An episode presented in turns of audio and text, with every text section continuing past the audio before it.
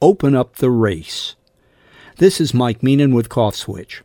While Joe Biden's popularity ratings in recent times have been among the lowest for U.S. presidents, I'm happy he's been in charge the past couple of years. We certainly have been much better off considering the alternative.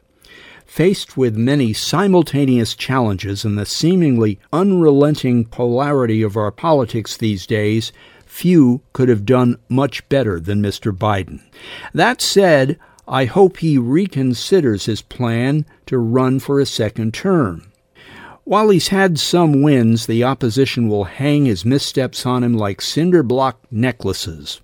Afghanistan, Hunter, and most recently, the MBS fist bump. It could be pretty ugly. Then there is the age issue, and yes, it is one, whether anyone admits it or not. Biden will be into his 80s in a new term. Now that's just a number which can be superseded by the projection of energy, great wisdom, or universal connectedness. But I do think it's time for someone younger, not necessarily white or male. Those things shouldn't really be issues either. Though I think Biden has no real choice right now but to pursue a second run, it could be a different story after the midterms. I wouldn't mind him saying, "Thank you. We've come a long way, but it's time for a new leader." He could also say, "My vice president is certainly qualified to succeed me, but I am not making an endorsement in this race and will leave the choice up to the voters."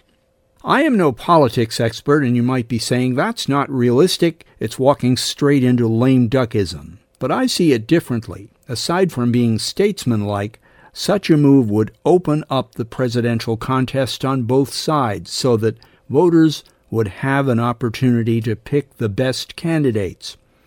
Whether they would or not is another matter, but at least the option would be there.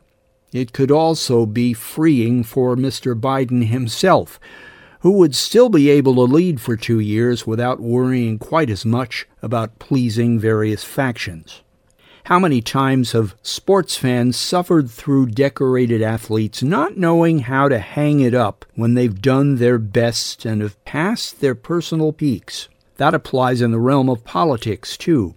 But I think an open field in 2024 would invigorate the electorate, which sorely needs invigoration.